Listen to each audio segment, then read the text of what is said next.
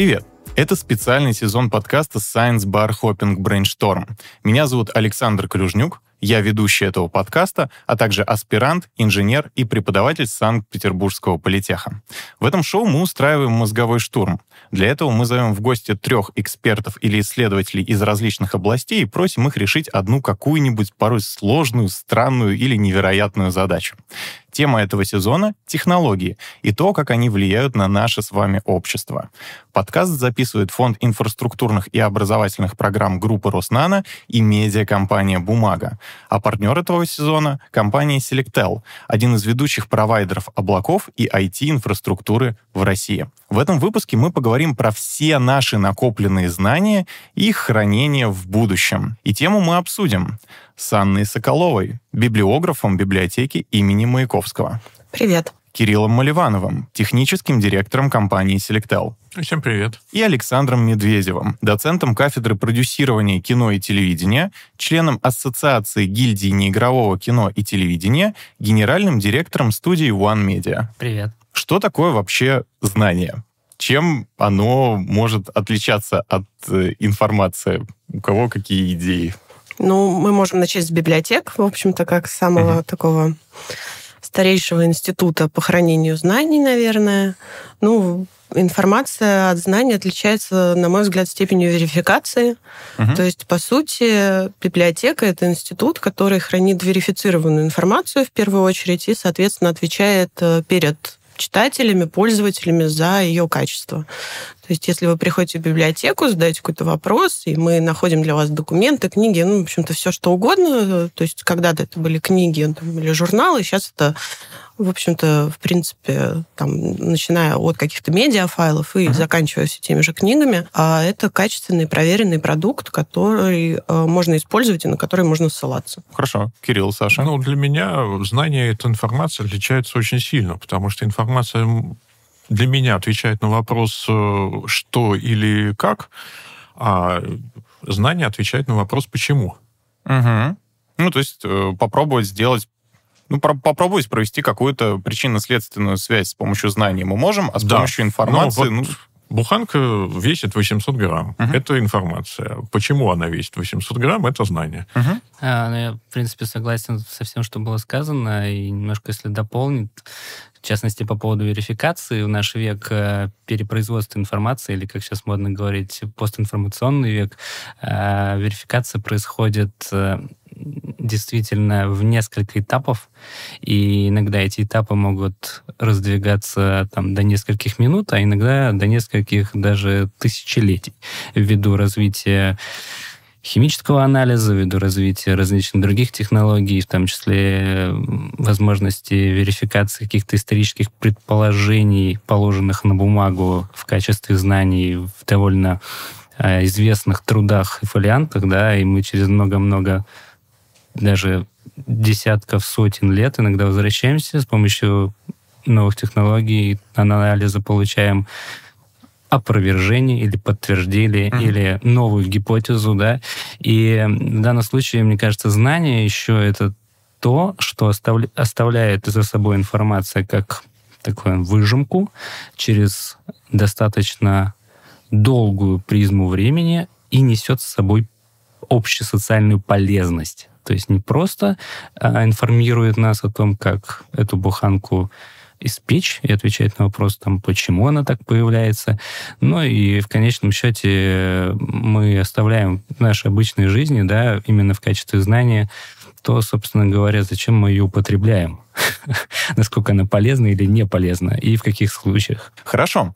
А, мы собираем знания человечества. Вот э, нужно ли вообще собирать все знания людей? Потому что библиотеки, они традиционно, ну, что делали? В первую очередь, наверное, агрегировали как раз-таки вот эти вот знания. Стремится ли человечество собрать все свои знания, или нам на самом деле это вообще-то даже и не нужно? А мне кажется, здесь есть определенный вектор стремления, uh-huh. но именно с учетом того, что мы сейчас имеем, а, потому что раньше носителей знаний было в разы меньше. Uh-huh. Сейчас у нас в каждом практически девайсе есть такой быстрый и молниеносный доступ к этой огромной сумме знаний, но через какое-то время эм, ну, просто психофизиологические особенности мозга, нашего восприятия информации, они отфильтровывают то, что не является именно полезным для ежедневного использования. Uh-huh. А то самое знание, которое мы с вами как мне кажется, говорим, да, это некий такой концентрат, который всегда можно, как вспоминая там детство, как инвайт бросить в воду текущих событий, и он э, расходится большой достаточно волной и превращает там такую маленькую таблетку уже в большую наполненность. Мы можем туда нырнуть, получить mm-hmm. то, что нам нужно, вынырнуть, и потом психика все зачистит, особенно оперативная память, потому что иначе мы ну, просто можем сойти с ума не переварить тот объем, который на нас свалится. Ну, это правда, потому что э, тоже наверняка не я один слышу вот эту постоянную фразу о том, что информация — это новая нефть, а создается впечатление, что как будто бы к 2022 году вот для конкретного человека новая нефть — это на самом деле не информация, потому что информация, вот пруд пруди, заходи, да, ищи информацию в интернете, можешь найти что угодно, а вот эта новая нефть и самая большая ценность, она как раз в этой выжимке, из которой можно будет э, затем да, делать только это как раз уже знание получается. Да, да, да именно так. Именно Потому так. что информация это действительно нефть, а знание это вот бензин, керосин, а, да, да, масло. Справедливо, да, справедливо, да, да, да. Переработаны уже и готовы к употреблению. Ну, или готовы, или вот это применять сюда, это применяем mm-hmm. сюда. Вот получается, что знание это новая нефть. Ну, мы традиционно хранили наши знания в библиотеках, а, куда наши знания переходят сейчас. Кажется, что как будто бы все наше знание сейчас перетекает в интернет, да, и казалось бы вопрос, зачем существуют, например, современные библиотеки, зачем существуют, есть ли какие-то еще инструменты для какого-то такого же, столь же, не знаю, легкого доступа к данным. Потому что это не очевидно, потому что вроде бы самый легкий инструмент для доступа к данным, он, он вот уже. Какие возникают проблемы при этом? действительно, как бы с появлением интернета все изменилось. Uh-huh. Очень часто библиотекари старой школы любят вспоминать про то, как там, не знаю, очередь в Маяковку стояла до Аничкова дворца. Uh-huh. Вот оно было да, тогда. было время. А да, сейчас со своими смартфонами приходят. Э, да, и, и все, и на все у них есть ответ. Но тут же понятно, что в зависимости от того, какой поисковый запрос вы вобьете в Google, такой у вас будет и ответ. То есть, э, соответственно... Это, это если еще его как-то правильно сформулировать. Вот. Да. То есть, в принципе, вы можете вбить все, что угодно, и в зависимости от того, как вы сформулируете этот поисковый запрос, такой у вас и будет ответ, потому что версий очень много. Ну, то есть, там, не знаю, возьмем вопрос там, начала Второй мировой войны. Uh-huh. Какое количество версий, кто ее начал, соответственно, кто за этим стоит и так далее. Версий, ну, ну, я думаю, что ну не тысячи, но десятки точно есть.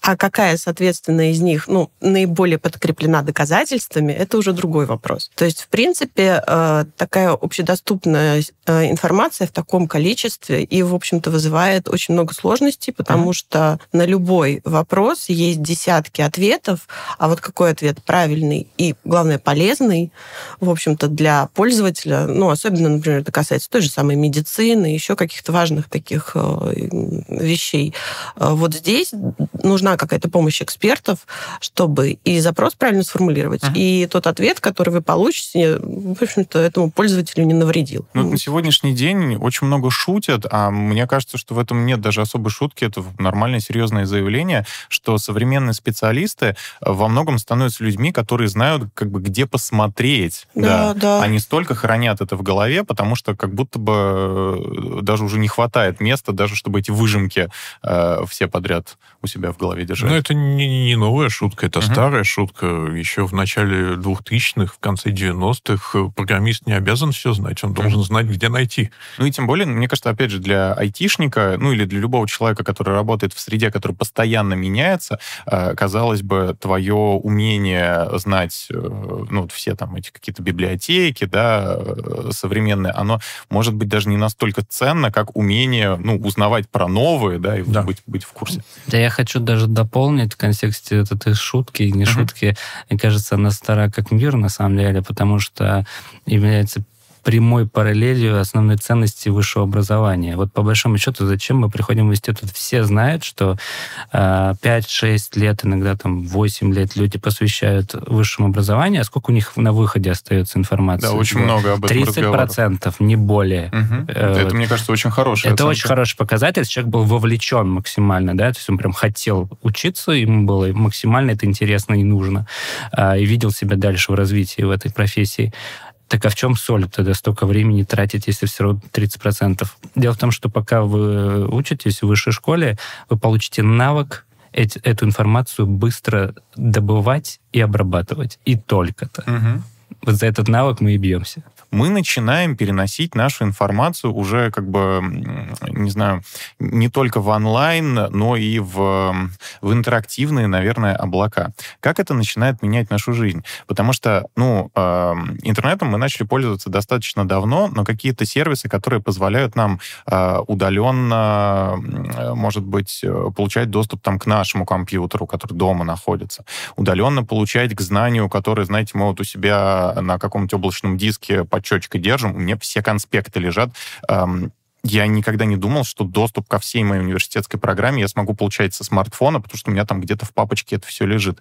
В какой момент э, вдруг произошел вот этот бум, который поменял э, нашу работу с облачными сервисами, и почему? Как только появилась нормальная скорость доступа в интернет, в том числе с мобильных устройств, сразу произошел резкий бум. Uh-huh.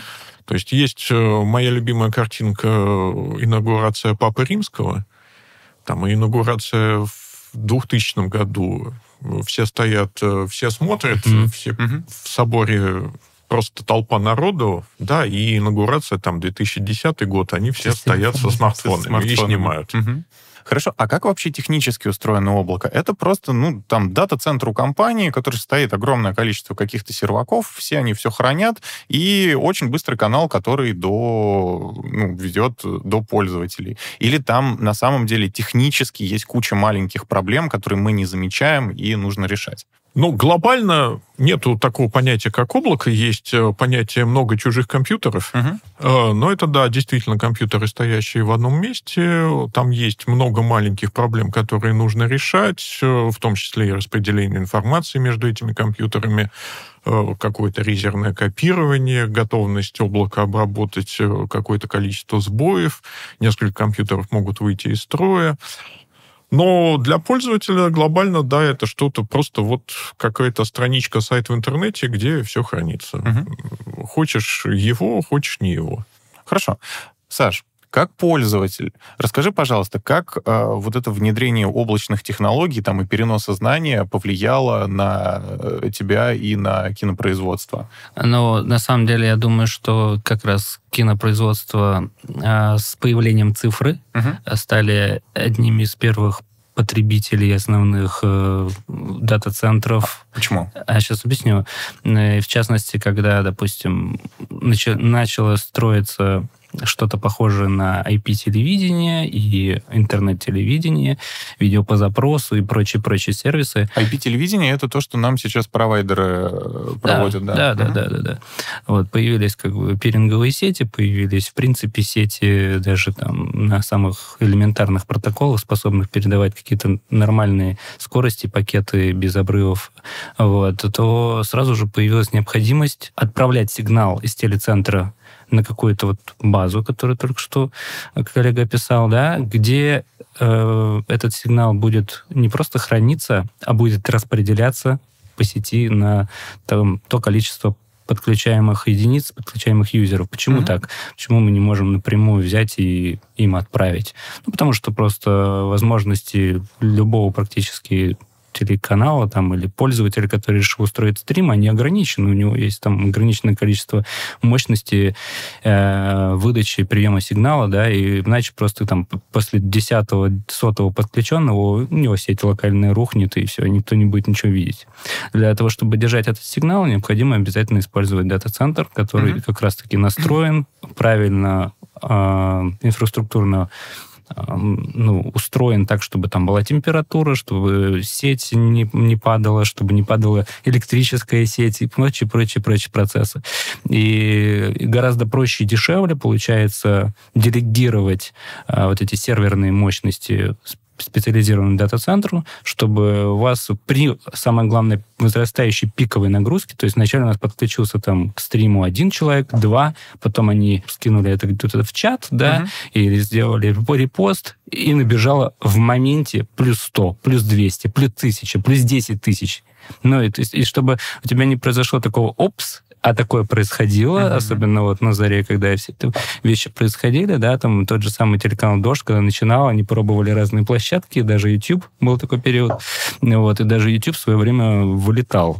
Вот. В киношнике они, как только появилась цифра, цифра сразу стала что? Заменителем пленки. То есть вот эти вот бобины, да, там перекатывать, оцифровывать стало ну, не необходимо, uh-huh. скажем так, да, ушло там больше в такой арт уже, как виниловая пластинка. И Э, конечно, сразу колоссальные объемы данных, пока еще подтягивались кодеки, пока подтягивалась технология для того, чтобы можно было этот сигнал хорошо прямо во время приема на камеру сжимать, да, то есть превращать в меньший объем данных для записи. То есть были там колоссальные. Для того, чтобы скорее можно было передавать. Да, да, да. да. Были колоссальные объемы, их надо было куда-то быстро отгружать потому что даже если вы там взяли с собой 10-20 э, внешних жестких дисков, они все равно заканчиваются довольно быстро, если вы пишете с матрицы там чистый сигнал.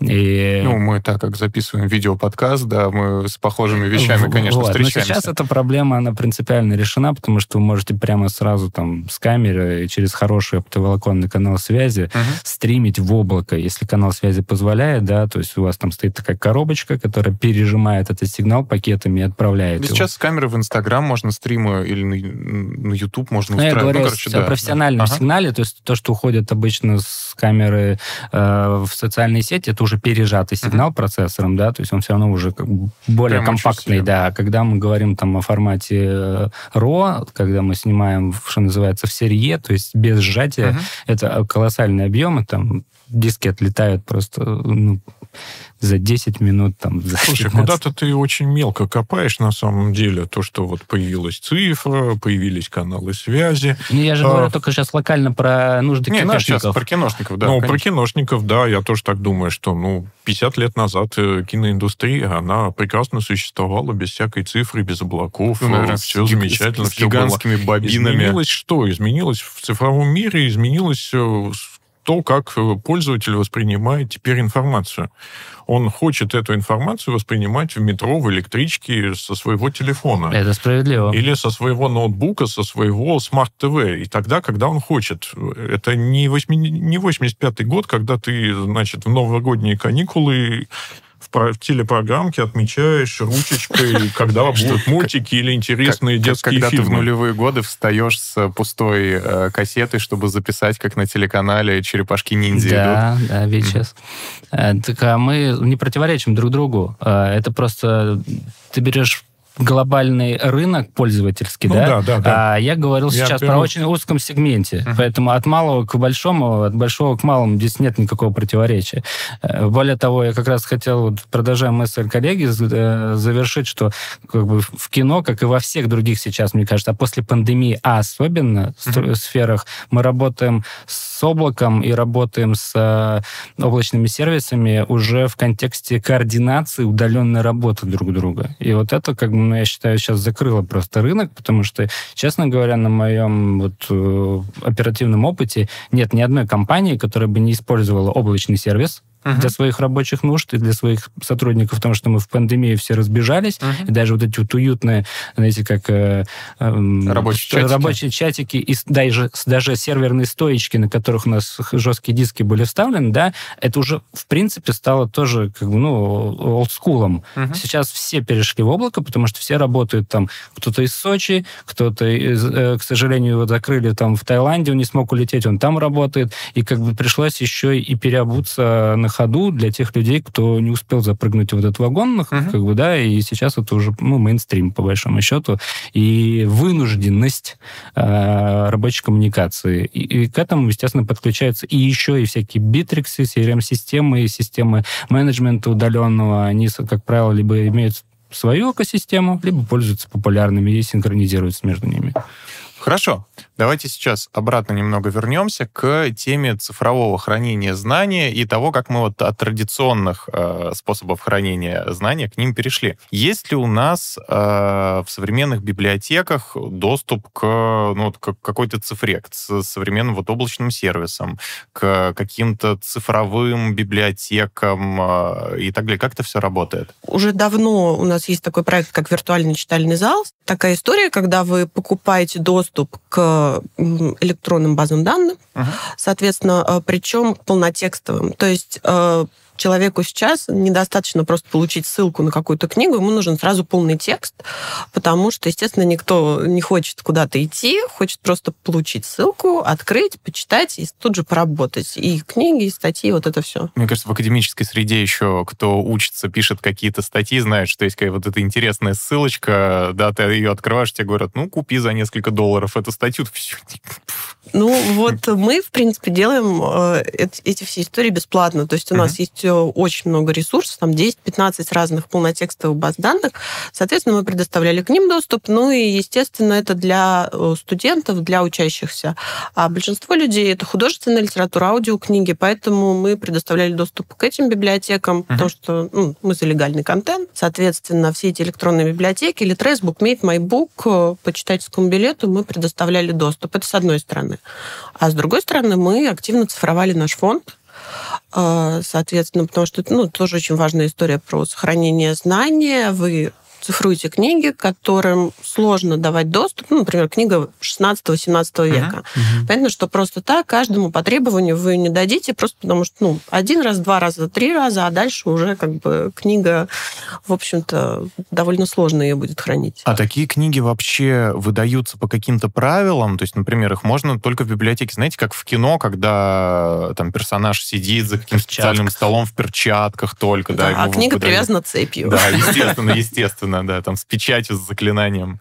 Ну, мы общедоступная библиотека, поэтому у нас, в принципе, они выдаются по требованию. Uh-huh. Но мы стараемся их оцифровывать, чтобы у всех был доступ. Поэтому, ну, например, современные книги мы выдаем через электронные библиотеки, а книги вот именно такие для исследователей мы цифруем. Это тоже, в общем-то, позитивная история, что у нас обновилось здание на Фонтанке 44, и для одних специалистов мы, соответственно, показываем красивые интерьеры, а для других специалистов мы открываем серверную, которая позволяет нам теперь хранить оцифрованные книги, потому что оцифрованная книга в хорошем качестве очень тяжелый файл. Uh-huh. И э, очень-очень долго мы не могли загрузить их все, например, в нашу открытую электронную библиотеку. Э, они долго открывались. Соответственно, ну, там книга весит гигабайт гигабайт-полтора, у нас их э, тысячи. Соответственно, ну, в библиотеке мало технических возможностей. Э, то есть нам повезло, мы в Петербурге, uh-huh. а, например, если говорить про какие-то э, библиотеки, скажем так, провинциальные, там все сложно.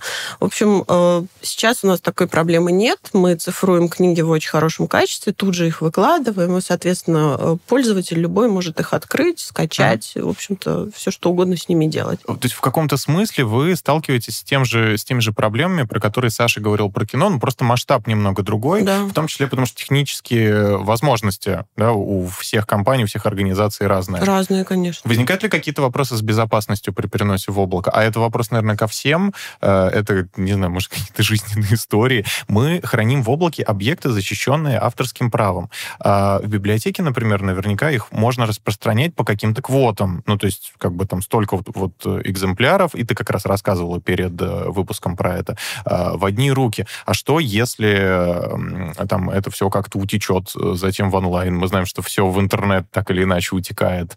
А, какие вообще системы безопасности в таких вот э, платформах применяются и так далее? Ну, я начну, наверное, даже сделаю шаг назад. Ага. Я услышал слово, а кому-то мы показываем нашу серверную, где все хранится. Так, да, и дальше мы переходим к вопросу про безопасность. Как э, технический директор дата-центра, я скажу, что серверную в компании не надо делать надо отдавать это тем профессионалам, которые занимаются дата-центрами, и хранить, ну, учитывая тему нашего подкаста, хранить это все в облаке. Это то, в общем, о чем Саша говорил. Может, не в одном. О том, что хранить, хранить у себя, да, это уже некоторые... Да, да хранить у себя — это атовизм. Угу. А по безопасности есть много механизмов обеспечения безопасности цифрового контента, но надо понимать, что рано или поздно любой цифровой контент, э, как бы он ни был защищен, он все равно утекает. Mm-hmm. Это история там из 90-х годов, из серии «Я нарисовал красивую картинку, как мне ее защитить, чтобы ее никаким Никто боком не, не выложили mm-hmm. в интернет?» Возьмите свою картинку, сложите аккуратненько, уберите в сейф, и никакого mm-hmm. интернета. Ань, Саш, а почему не всегда, наверное, получается, ну, раз вы говорите о том, что ну, какие-то данные хранятся вот у себя в компании в серверах, а почему не удается переходить на э, такие вот, э, господи, ну, чтобы делегировать вот эту задачу, да, там, какой-то компании? Это, ну, сама компания может бояться того, чтобы размещаться на серверах в какой-то другой компании, или, или, или как? Или просто пока не думали, может быть, об а, этом? Ну, в принципе, у государственных учреждений учреждений. А, э, нельзя, наверное. А, ну, не то чтобы нельзя. Тут, опять-таки, говорить так стопроцентно мы не можем, но я думаю, что есть определенные причины и сложности, если вы придете и скажете, что вот все, например, э, там данные мы хотим перенести в облако. У нас мы работаем, у нас есть авторское право, которое нас очень сильно ограничивает, да, и у нас есть закон о персональных данных, который нас тоже очень сильно ограничивает, потому что мы храним персональные данные наших читателей, мы записываем их, и я думаю, что здесь тоже есть определенные ограничения. Uh-huh. То есть э, я знаю, что наши э, технические специалисты и там проходят курсы и обучаются, и очень много всего знают э, и так далее. И, возможно, когда-нибудь мы перейдем, когда все эти вопросы будут решены. То есть, опять-таки, я думаю, что если бы у нас прям были супер такие возможности, мы бы, безусловно, это сделали. Саша, скажи, а у тебя тоже, как у пользователя, были какие-то проблемы с облаками, с тем, что, ну вот, не перешли, например, или наоборот, перешли, а вот там что-то сломалось, сбилось? Э, я не буду делать антирекламу там достаточно конкретному, популярному да, облачному сервису. Э, Будем без имен. Да, но тем не менее э, были случаи, и в кино, я думаю, абсолютно у всех людей были случаи, так называемые провалы, по-русски говоря, да, не будем опять же грубить в эфире, ага. вот, когда, ну, то есть ты все снял, все замечательно, как мы принято говорить, все было, ты приезжаешь эм, элементарно на уровне физического носителя, вставляешь флешку в картридер, и а там что-то не то uh-huh. или что-то не совсем то. вот. Это один вопрос. Это как раз вопрос э, бэкапа резервирования на месте. Mm-hmm. То, что вот локализовано, да, пока еще там без облака, допустим, в отсутствии вообще сети, ну, а есть, есть уже какие-то такие инструменты, да? да? То есть, есть вы отсняли и сразу же... Есть, конечно, но иногда, иногда просто сети нету, uh-huh. и даже лайфьюшка у тебя за спиной там на шести симках, она не ловит. Uh-huh. Ну, просто ты там находишься в Забайкалье, например, и все. А, или в, там, в степях Казахстана.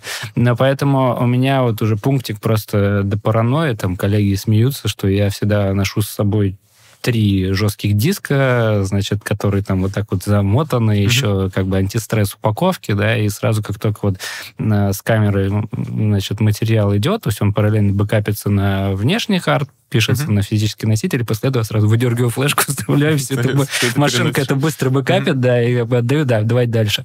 Вот. Тебе говорят, что ты какой-то нервный, а ты просто смотришь на них, говоришь, щеглы у вас еще не Но было все, абсолютно, все переживают этот опыт. Я думаю, что даже обычный современный рядовой пользователь мобильного телефона переживает этот опыт периодически. Э, что касается вопроса, чуть-чуть отмотаю, был о теме, почему до сих пор э, компании некоторые хранят хранят данные у себя в офисе.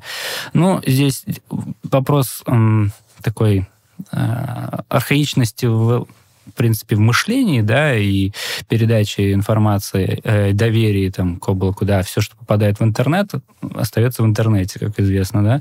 А с другой стороны, с другой стороны, ну, вот я по себе скажу просто, э, мы активно пользуемся облачным хранилищем, потому что, как коллега сказал, ну, невозможно уже просто тратить такие колоссальные бюджеты на то, что у тебя эта стойка росла, росла, росла, росла, росла, а потом в какой-то момент э, произошло короткое замыкание, ты забыл, что тебя инженер и БПшник не переключил, и крякнулось там половина... Источник бесперебойного, да, да? Как бы, да, и все, до свидания. Uh-huh. Вот, и такое было в моей жизни, поэтому говорю, вот прям, как это, написано кровью, да. Uh-huh.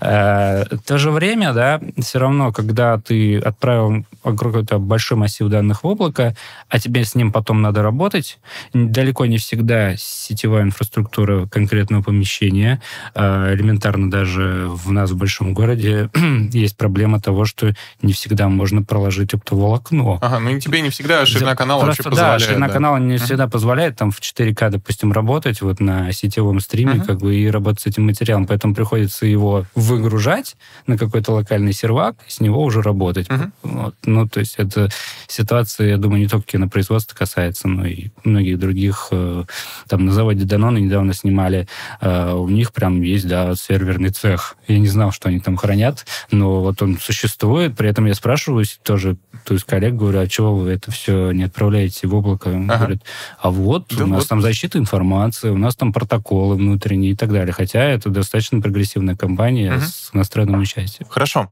На сегодняшний день создается впечатление, что э, у нас записывать информацию это еще и достаточно дорого. Ну, во всяком случае, физические носители. Мы, когда покупаем э, телефоны, например, разные, у нас очень часто э, основным показателем э, вот этой вот дель, дельты по цене между разными моделями является память. А почему хранить информацию, хранить знания, затем э, это на сегодняшний день как-то так прям дороговато?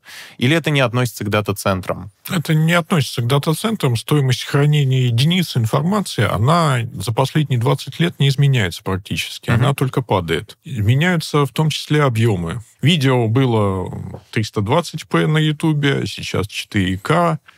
Э, Который никто не смотрит, все равно. Никто не смотрит, но оно зачем-то есть. Ну, ну не скажи, я вот начал недавно смотреть 4К видео, как только повесил 4К телевизор. Да. А стало ли заметно изменение? Нет, незаметно. Незаметно. Незаметно. На самом деле, после 720p уже незаметно. Уже незаметно, понятно. Я предлагаю понемногу переходить к нашей партнерской рубрике. В этом сезоне у нас появилась рубрика «Коллоквиум» от нашего партнера, компании Selectel, одного из ведущих провайдеров облаков и IT-инфраструктуры в России. Хранение и накопление знаний невозможно без облачных сервисов в нынешнее время. Selectel предоставляет IT-инфраструктуру, на базе которой можно хранить данные безопасно и надежно. В рубрике мы задаем гостям несколько вопросов о развитии или появлении актуальных технологий, а также о том, как они отображаются в культуре. А эксперты, то есть вы, должны по очереди предложить свои варианты ответов. Самому активному участнику рубрики мы подарим промокод от партнера на использование облачных сервисов Selectel. Ну что, начнем? И первый вопрос. Согласно изданию Technology Review, где впервые было использовано слово «облако» применительно к IT-системам. А. При разработке дедушки интернета ARPANET в 1969 году. Б. При составлении бизнес-плана одного из крупнейших поставщиков ПК, компании Compaq, в 1996 году. В. Во время речи Билла Клинтона в 1998 году. Видимо, что-нибудь про IT. И Г. На пике пузыря доткомов в 2000 году. А, есть предположение, что вариант Б Угу. Впервые я услышал, в принципе, так облако в контексте IT угу. э, в конце 90-х. Ань? Ну, мне тоже кажется, что 96-й, потому что 60-й как-то совсем рано. Угу. Я честно скажу, я ответа не знаю, но я скорее предположу, что Билл Клинтон. Угу.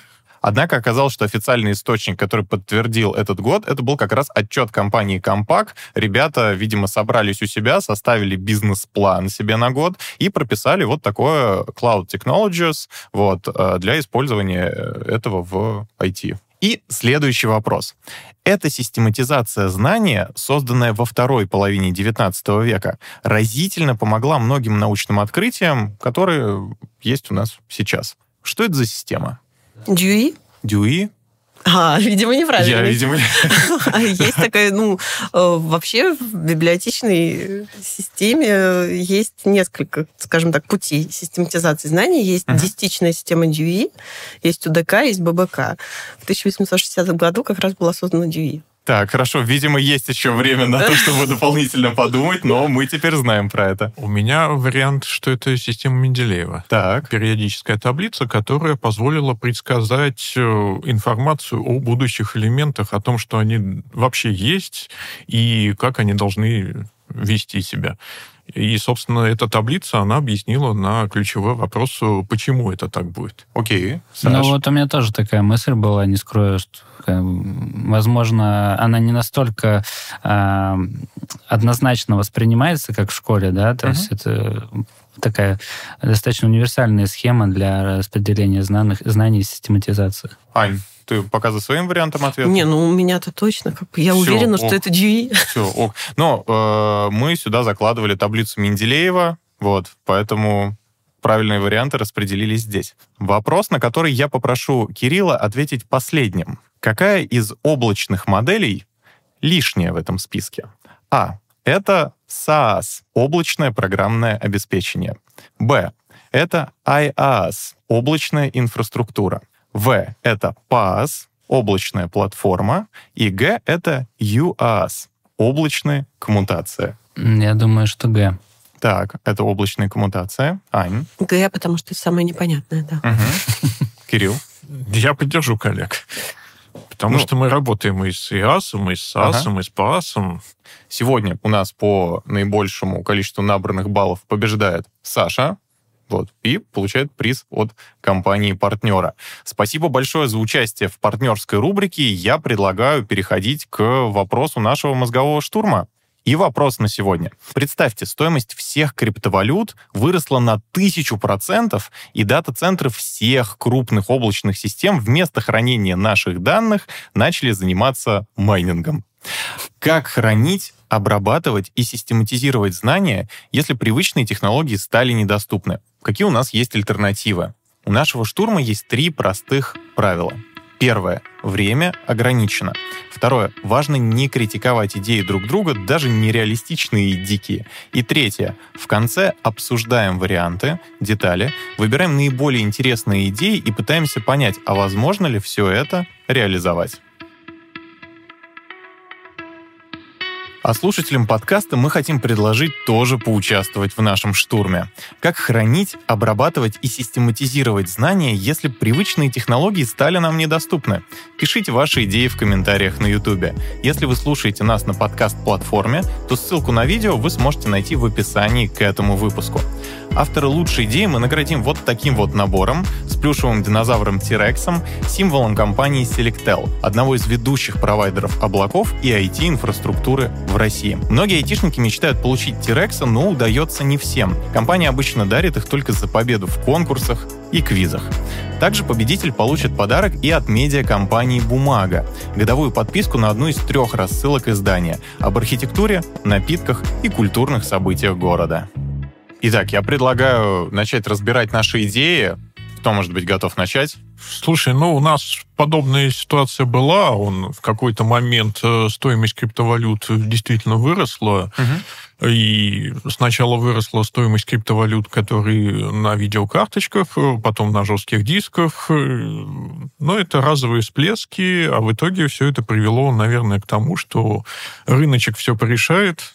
Мгм. Выросли цены на видеокарты, видеокарты стали меньше использовать для майнинга, они стали невыгодными для майнинга, где-то запретили майнинг. То же самое с жесткими дисками. Как простой э, геймер, все еще смотря на цену видеокарт, наверное, не сказал бы, что там все так просто решилось. Ну, там не просто решилось, да, у меня сын тоже страдает Мгм. по поводу цены на видеокарты. Но, в общем, все равно это рынок, э, просто богатые стали еще богаче, бедные uh-huh. стали еще беднее. И еще очень важный момент касаемо майнинга, да, ну вот если, почему я говорю про географию, здесь очень важно. В некоторых странах, э, в принципе, криптовалюта является незаконной единицей, uh-huh. и здесь может включаться, ну, я думаю, что при захвате таких мощностей, а мы понимаем, что это колоссальные мощности, что облако сейчас, ну, по большому счету, э, захватило часть нашей жизни, как рабочей, так и нерабочей, как мы прекрасно понимаем в тех же соцсетях. Вот. И, то есть, если такие колоссальные переориентировка объемов э, железа происходит на другую задачу, еще это происходит как бы в системе вне государственного регулирования, то это опасно реально опасно. Почему? Э, потому что если государство в это не включится, здесь даже не надо говорить про какой-то тоталитарный мордор, типа серии рынок все порешает, а и не надо лезть э, значит, в свободный рынок, да, и там курсы. Здесь опасно с точки, с точки зрения того, что, ну, представьте себе, что реальные вот эти вот мощности становятся объектом атаки э, заинтересованных людей. То есть э, ценности... Атаки... Ну, это рейдеры, ага. это просто элементарно различные ОПГ, которые захотят э, часть этого, так сказать, потенциального пока какого-то даже виртуального дохода, э, ну, скажем так, поделить. Их я даже слышал, что в принципе, когда э, там ты заводишь себе майнинг-ферму, там, когда есть какие-то там чуть ли не географически рядом с тобой более мощные конкуренты, они себе могут перехватывать то ли более, э, ну, за счет просто объема мощностей, то ли какие-то выгодные, э, как там правильно это называется, на эфире, на эфириуме. Там, на вот эфириуме, эти, да. Да, там вот эти смарт-контракт. Ну, я не очень хорошо знаю технологию, но рассказывали, что там есть такая вот система отжимания более выгодных на некоторых криптовалютах, да. Ну, mm-hmm. Я не специалист в этой отрасли, но я тоже про это читал, слышал, даже на IT-конференции про это был большой доклад относительно блокчейна, в частности, mm-hmm. что существуют такие Э, как бы войны внутри именно железных сообществ. Mm-hmm. Вот, но... А, а, а теперь это еще и на уровень дата-центров, да? А теперь это выходит просто на колоссальный уровень, ага. да, то есть уровень монополистов, никто с ними, в принципе, из таких рядовых потребителей не может конкурировать, и mm-hmm. получается, что здесь еще один очень важный отраслевой вопрос, который требует государственного регулирования, это э, неожиданно пиковое возрастание потребления электричества. Угу. Насколько сети к этому будут готовы, неизвестно. Так, хорошо. Но это мы про сам вопрос поговорили, что, в общем, может быть, нам э, либо не стоит этого опасаться, либо если мы э, слышим первые нотки того, что это происходит, нужно понимать, что, в общем, запахло чем-то очень ну, жареным. Да, режим ЧС недалеко. Да-да-да. Нас все ждет. Так, хорошо. Но если возвращаться именно к хранению знания, я подумал, раз мы за предыдущие выпуски э, что-то говорили уже про распределенный интернет, почему бы не использовать в качестве хранения знания, раз у нас ну, вдруг стали недоступны централизованные э, вот эти вот дата-центры, почему бы не использовать по возможности каждого пользователя как ячейку вот такого вот хранения информации? Может быть, нам можно будет обмениваться друг с другом файлами, как во всяких этих межсетях, а для того, чтобы продолжать иметь возможность там соблюдать авторское право, да, или, ну, чтобы эти файлы неконтролируемо не делились между пользователями сети, действительно использовать, Кирилл предложил там какие-то вот эти были файлы, которые условно самоуничтожаются, да, после того, как... Э, да, после такие есть. Угу. То есть если у нас каждая книжка будет в какой-нибудь исполняемый файл, наверное, э, например, загружаться, это будет совсем несложно сделать. Да, в общем-то, может быть и как-то иначе. Не, это как-то иначе. Это на Kindle уже давно решено. Угу. Это DRM-защита, так называемая. Вот эта страшная, про которую игроки тоже слышат постоянно. Да, да, да. Хорошо, мне кажется, Аня человек, который сможет нам ответить на поставленный вопрос, а не только прокомментировать его условия. Ну, в принципе, да, я сразу подумала о том, что, в общем-то, тут как раз библиотеки заработают сразу много денег, да, потому да, что да, опыт хранения у нас большой, и, в принципе, опять-таки, если взять какие-то крупные библиотеки, например, там, Российскую государственную библиотеку, Российскую национальную библиотеку, а, есть такая история, как обязательный экземпляр. Он, в принципе, есть книжный э, в традиционном формате, то есть каждая книжка, изданная на территории страны, должна поступить в эту библиотеку. А, не помню, сколько, честно, лет назад появился еще обязательно электронный экземпляр.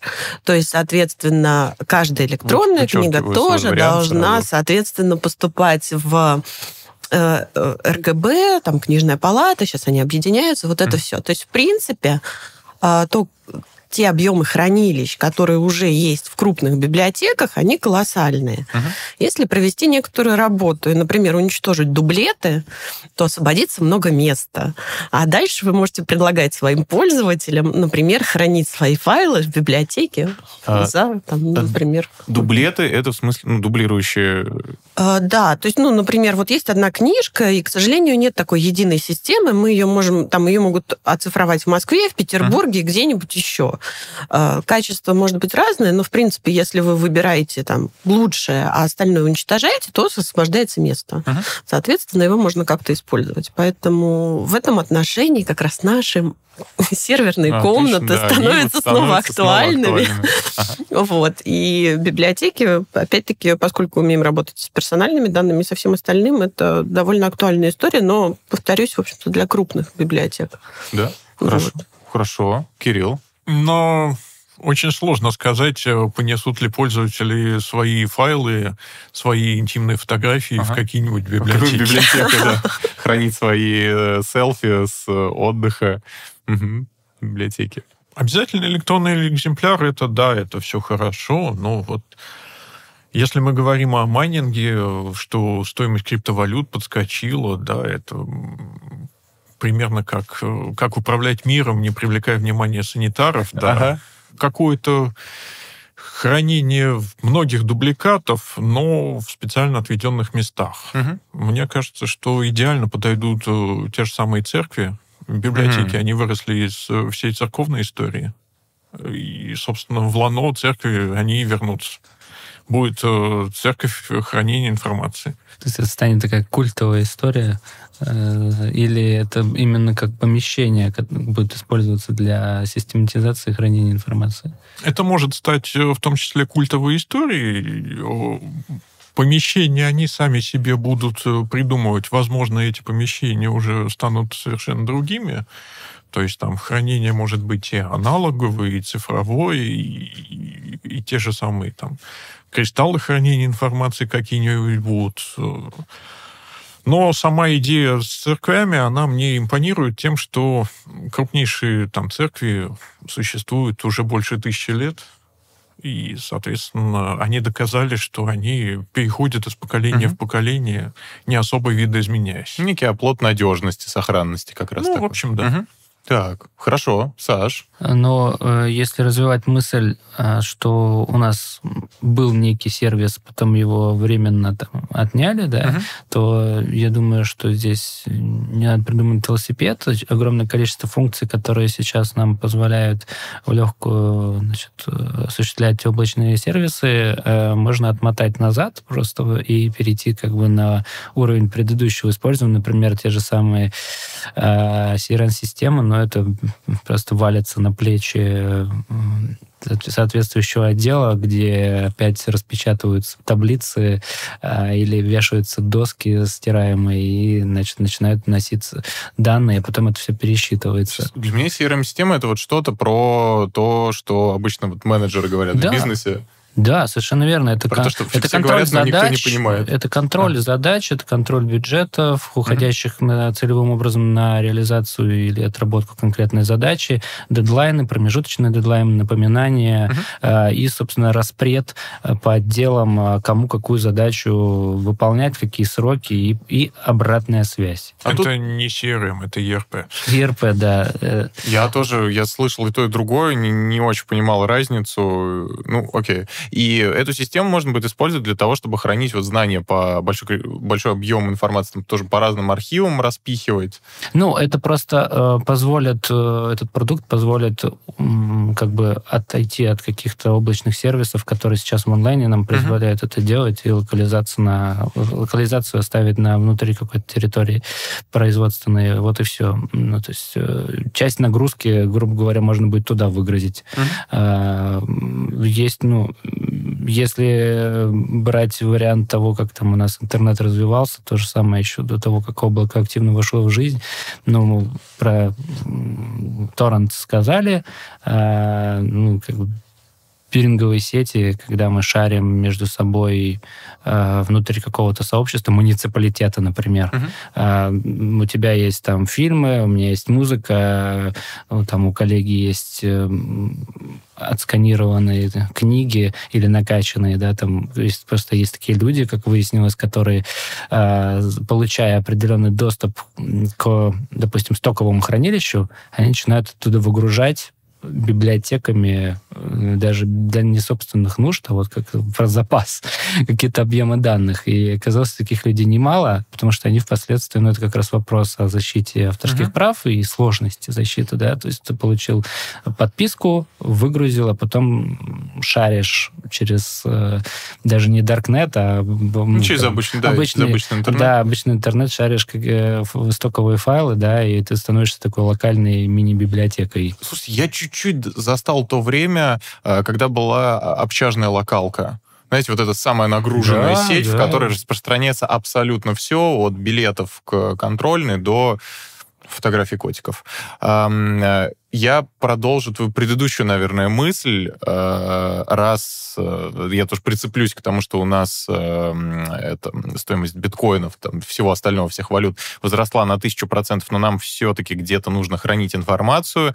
И вот мы все ждали, когда выйдет игра, в которой можно будет грабить караваны. И вот как раз то самое время, когда нам самостоятельно, если нам понадобится доступ все-таки к серверной там, и чему-то такому, нам можно будет просто грабить караваны с э, вот этими серверами переезжающими. Там, ну, я не знаю, кто-нибудь, кто будет их перевозить и использовать их для собственных нужд. Мы, естественно, не советуем заниматься какой-то преступной деятельностью, но гипотетически наверняка что-то такое, как ты сам говорил, будет э, происходить, что кто-то, кто-то будет пытаться это оборудование э, как-то украсть, раз оно стало таким ценным. Да. Ну, ну, я соглашусь с коллегой, что, во-первых, мы не знаем, насколько сейчас отрегулирован этот uh-huh. процесс, потому что криптовалюты не вчера появились, появились, и это уже достаточно устоявшийся рынок, да, они растут, но, опять же, никто не знает, э, случится ли хайп, на котором они упадут, uh-huh. или вырастут потом снова и так далее. То есть это такая история, я думаю, э,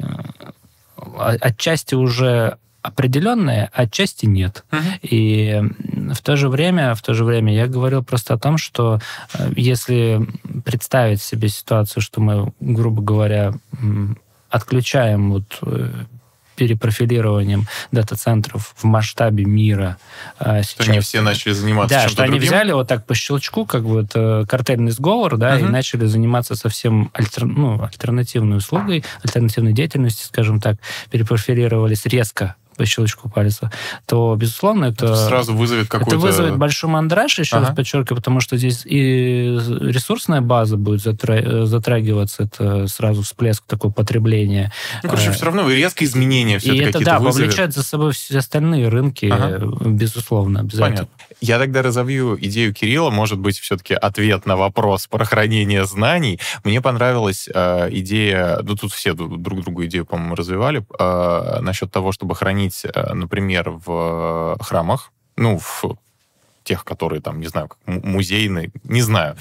А почему бы не хранить такую информацию, если у нас э, отпал доступ к облаку, а почему бы не хранить э, такую информацию, как мы говорили тоже в каком-то из выпусков, в целом в, знаете, в здании, которое является, ну, не градообразующим, а в которое, например, все заходят. Ну, например, в деревне это у нас обычно там какой-нибудь центральный деревенский магазин, там, э, вот в Ленинградской области у нас там есть этот фи, старый финский клуб, вот, вокруг которого все тусуются. И в этом здании действительно действительно помещать э, какую-то такую свою небольшую серверную, потому что раз туда и так все приходят потусоваться, ну или и раз и так там в единственную пятерочку, например, все заглядывают для того, чтобы хлеб вечером купить, то почему бы там не поставить действительно такую небольшую серверную, куда ты приходишь, втыкаешь флешку, скачиваешь данные, которые тебя ждали весь день, вот, и возвращаешься уже к себе, ну, и используешь такое вот локальное хранилище. Ну, тут тоже вопрос, будут ли доверять. Конечно, конечно. Вот. Ну, и на самом деле я подумала, что в общем-то, история не новая, ведь у нас есть архивы. Угу.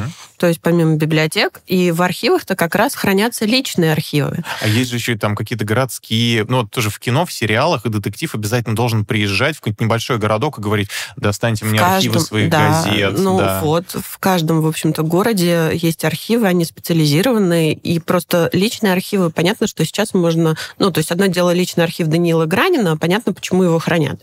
А, соответственно, какие-то ну, скажем так, обыкновенных горожан личные архивы не хранятся. Но если такая потребность есть, соответственно, архивы просто перепрофилируются, и ты уже свой личный архив приносишь, хранишь. Uh-huh. И опять-таки, поскольку есть опыт, мне кажется, доверия будет куда больше. Потому что, ну, там, Пушкин, Гранин и я. Ну, это нормальная компания, в принципе. Да, то есть у нас появятся еще такие... Э, вот у нас сейчас есть какие-то микроинфлюенсеры в социальных сетях, которые распространяют какое-то свое мнение в цифровом виде, а у нас появятся еще дополнительные микроинфлюенсеры в архивах. Да, мы будем знать, что вот у того-то человека вообще-то в архиве э, отлично, отличный набор пластинок. Да, пойду-ка я выберу себе трек на то, чтобы вечером послушать, потому что моя рекомендательная система на Netflix отвалилась, потому что теперь они майнингом занимаются. Ну, через какое-то время мы перейдем просто к какой-то другой системе хранения информации. Это ага. ни в коем случае не серверные, не на серверах. Они же будут дорогие, mm-hmm. использоваться для майнинга, mm-hmm. для хранения этих криптовалют. Mm-hmm. Поэтому мы уйдем на какую-то систему хранения информации, которую не надо будет охлаждать, обеспечивать электричеством и так далее как в пятерочке, просто вот угу. товары выставил на полке, зашел, действительно набрал себе на вечер. Но только ты набираешь не непосредственно первоисточник, а какую-то копию. А у нас ведь еще есть э, различные перспективные исследования того, как мы можем хранить информацию в чем-то таком более необычном. Ну, например, мы можем уже информацию записывать в молекулу ДНК какой-нибудь. Мы же можем синтезировать там какую-нибудь бактерию самостоятельно. Вопрос в том, сколько, какая скорость считывания будет. Вопрос в том, э, э, что будут накапливаться ошибки при копировании, да, потому что она же сама, сама mm-hmm. резервным копированием будет своим Это заниматься. решат э, лет через 20 угу. 50. Чтобы был какой-нибудь устойчивый э, да. к этому делу устойчивое кодирование, чтобы информация все равно сохранялась. Потому что, ну, бактерии, плесень, да, она же там может э, жить долго-долго-долго. И действительно, слушайте, это система автономного резервного копирования будет получаться. Вот. Или будем мы, например, в тараканов записывать информацию. Слушайте, представляете, у нас будет тараканная библиотека, которую мы будем знать. Если Ой, нам... нет. Если нам нужно будет какую-нибудь рекламу записать, которую никто не сможет игнорировать, мы будем в тараканов записывать. Каждый раз, когда они будут в дом в какой-нибудь э, залезать, там будет сразу же сканироваться их ДНК как-нибудь быстро. А вот ты думаешь, а кто к тебе заполз? А тебе раз и реклама. Лучше уж котиках. Ужас какой. Да, да, лучше котики. Но смотрите, тут массив данных тараканы быстрее э, могут размножаться, ага. э, и объемы для хранения гораздо больше. Угу. Вот, поэтому я, я поддерживаю. Плюс они достаточно живучие в разной среде, как практика показывает, да, поэтому это такая дополнительная степень защиты информации ага. ну, от, да, внешней, да, от, да, внешней, от внешней агрессивной среды.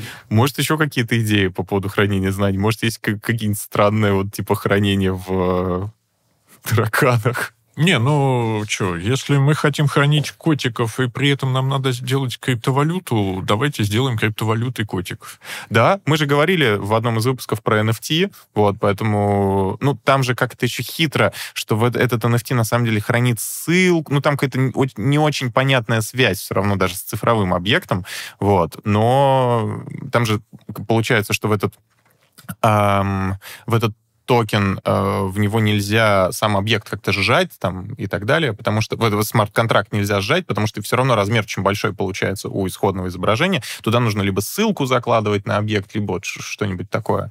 Вот, но да, да, почему бы и нет. Чтобы не запихнуть, раз это все стало таким дорогим, то почему бы туда это не, не добавить? У меня мысль, э, раз эм, э, криптовалюты там подскочили на тысячу процентов, может, нам уже вообще не нужно хранить знания никакое? Да типа, да бросьте. Это вряд ли. Это вряд ли. Нет, я думаю, что здесь как раз знания и понадобятся, как в любой кризисной ситуации, ага. э, и обращаться к ним для того, чтобы включить антикризисный менеджмент. Угу. Потому что если мы по какой-то причине, ну, если это не зомби-апокалипсис, да, и то знания нужны. Да, да, мне кажется, вот. очень сильно. Да, а если рассматривать ситуацию все-таки какого-то локального кризиса, э, пусть даже там мракобесия в определенных кругах, то нам как раз, я думаю, придется занырнуть обратиться к товарищам букинистам и хранителям вот этих фолиантов, да, и почитать, я не знаю, хоть в рунах, хоть в ведах, как же ситуация это разрешаема mm-hmm. в общесоциальном смысле.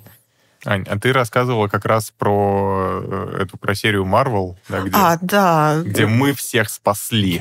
Да, она очень патриотичная, потому что, ну, если вы не смотрели, то сейчас будет спойлер. Прекрасный мультфильм от Marvel «Что если?», где, когда к власти приходит Альтрон, соответственно, захватывает все компьютеры на Земле, то всех спасает архив КГБ потому что там-то все в бумажном, в традиционном виде. виде, как бы, да, можно обратиться, найти нужные, соответственно, все систематизировано как надо.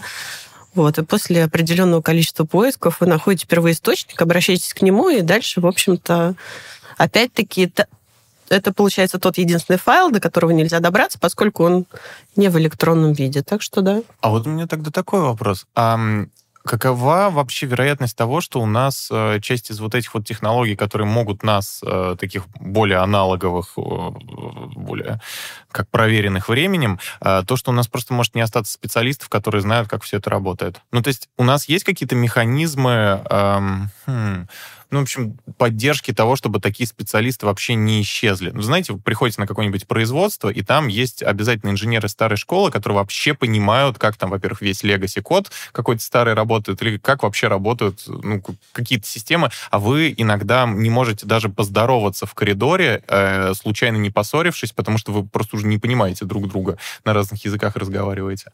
Но обязательно в компании должен быть такой сотрудник, ну, иначе просто эта система перестанет работать. Ну, это вы же изучаете изучаете историю, то есть, соответственно, у нас есть библиотечные информационные факультеты, есть архивные, соответственно, факультеты, то есть э, музейное дело. На самом деле музей, архивы, библиотеки — это те институты, у которых самый большой опыт по хранению чего бы то ни было. Поэтому это передается. Плюс, ну, прям скажем, это не самые прогрессивные институты. То есть, uh-huh. в общем-то, пока мы там еще до чего-нибудь дойдем, у нас э, такое есть определенное отставание в некоторых сферах.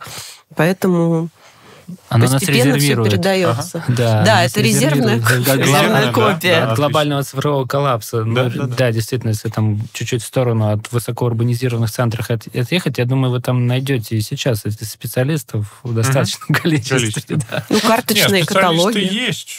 Просто понятно, что специалист, он стоит на вершине пирамиды. Когда приходишь новичок, ты не можешь даже с ним поздороваться, ага. но ты потихонечку со временем да, работы да, да, поднимаешься по этой же самой пирамиде, потом ага. через какое-то время ты будешь стоять на вершине этой угу. пирамиды. И хорошо, ты не здороваешься с ним, но с ним здороваются те, кто на ступеньку ниже него э, по своему уровню знаний. Угу. И потихонечку это знание передается, в конце концов, там происходят какие-то случаи, проблемы возникают, которые надо решать, и решает их не, не конкретный вот этот вот один единственный специалист, а он показывает, как это надо решать. Судя по опыту, я вижу очень много компаний, где как раз вот обычно этот специалист решает, но э, руководители, кто помудрее, они как раз всегда стремятся, чтобы эти знания все равно передавались дальше, не замыкались на тех двух людях, единственных, которые умеют чем-то пользоваться. Да, это называется сейчас красиво, модным словом, бас-фактор. Как? Как? Бас-фактор. Бас-фактор.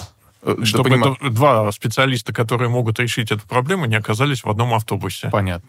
Отлично. Я предлагаю попробовать как-то собрать идеи во что-то хоть сколько-нибудь реалистичное. Какие вам понравились из наиболее адекватных, что ли, которые мы сегодня произносили? Я даже тараканов не буду списывать. Ну, на самом деле, да, потому что там нейроинжиниринг и э, биоинжиниринг, он развивается семимильными шагами. Я реально слежу просто за этой темой. Э, и ну, действительно большие успехи, о которых мы даже в обычной своей жизни не анализируем, не задумываемся. А, там, люди работают плотно над этим. Но это еще достаточно большое вложение в неокор, и угу. поэтому не такая прям ситуация, которая по щелчку готова заменить, заместить и так далее. Но это все равно перспектива, потому что там же уже в одну капельку туда записали, туда записали Библию, дискографию Битлз, там все эти, вот этих имена Вопрос всех стоимости носителя и оборудования. Да, да. Вот, да. то есть это пока не мейнстрим. Угу. Все может поменяться, но тем не менее. Что, зафиксировали альтернативные, да, такие вот способы еще с автономным резервным копированием. Ну, я думаю, что если такие ситуации, потенции могут производить, то все-таки здесь, я думаю, что придется включать государственное регулирование. Угу, потому что будет хаос вокруг. Да, потому что это может спровоцировать ненужные совершенно ситуации и на рынках, и просто в обычной социальной среде волнения. Угу. Вот как-то так. Кирилл? Мне понравилась э, тема того, что есть э, сейчас такое понятие, как обязательный электронный экземпляр. Uh-huh. Про обязательный бумажный экземпляр я слышал, да, ну вот про электронный узнал. И тема инфлюенсеры архивов. Uh-huh. Что uh-huh. вот э, конкретно в этом архиве там Лена Летучая хранится, значит, я тоже туда пойду храниться. Uh-huh. Да, отлично, отлично. Ань? Ну, у меня, в общем-то, тут вариант с церковью, просто потому что, на самом деле, здание Маяковки находится в бывшем здании Троицко-Сергиев подворье, так что на самом деле мы недалеко ушли. Вот. Поэтому действительно, если это станет таким редким ресурсом, то, скорее всего, это будет э, прям совсем культ. Угу и вернутся те самые очереди, о которых мечтают мои коллеги. Я думаю, что еще на этом хайп можно построить, как обычно сейчас там модно говорить, инфо-цыгане, а тут как в фильме или произведении с хрестоматийным Стивена Кинга «Мгла», да, появятся новые адепты знания, которые будут это продвигать как новую религию. Да, да, знания и, и хранение знаний. И агрегировать э, паству, аудиторию вокруг, вокруг себя. Вокруг да. информации, вокруг, вокруг книжки последней оставшейся. Ребят, мне кажется, очень хорошие варианты. Мы знаем, что делать, если э, майнинг вот так вот рванет. Надо будет срочно это контролировать, потому что возникнут проблемы. Мы понимаем, где можно информацию хранить в наших вековых конструкциях. Да, плюс в наших вековых конструкциях у нас тоже можно будет сделать вот этих вот инфлюенсеров э, архивов, да, будем храниться там же, где и наши там друзья или наши э, там какие-нибудь знаменитости, которых мы любим, тоже будут храниться. И у нас будет вот обязательное, как вот а, обязательный оригинал обычный, так и по возможности, чтобы у нас был э, цифровой оригинал. Ну и не забывая про то, что у нас будут какие-то необычные альтернативные способы хранения э, информации, которые смогут кому-нибудь под диван набежать. Ребята, спасибо вам большое, что вы поучаствовали. Идея хорошая. Буду об этом думать после выпуска. Спасибо. Спасибо. Спасибо. Вы слушали новый выпуск специального сезона подкаста Science Bar Hopping Brainstorm, который записывает фонд инфраструктурных и образовательных программ группы Роснана и медиакомпания «Бумага». Партнер сезона — компания Selectel, один из ведущих провайдеров облаков и IT-инфраструктуры в России. Компания ценит нестандартное мышление и смелые идеи, которые способствуют развитию технологий. Другие эпизоды вы можете посмотреть на YouTube или послушать на любой удобной подкаст-платформе. Не забывайте ставить лайки, подписываться и нажимать на колокольчик. Увидимся в следующих выпусках.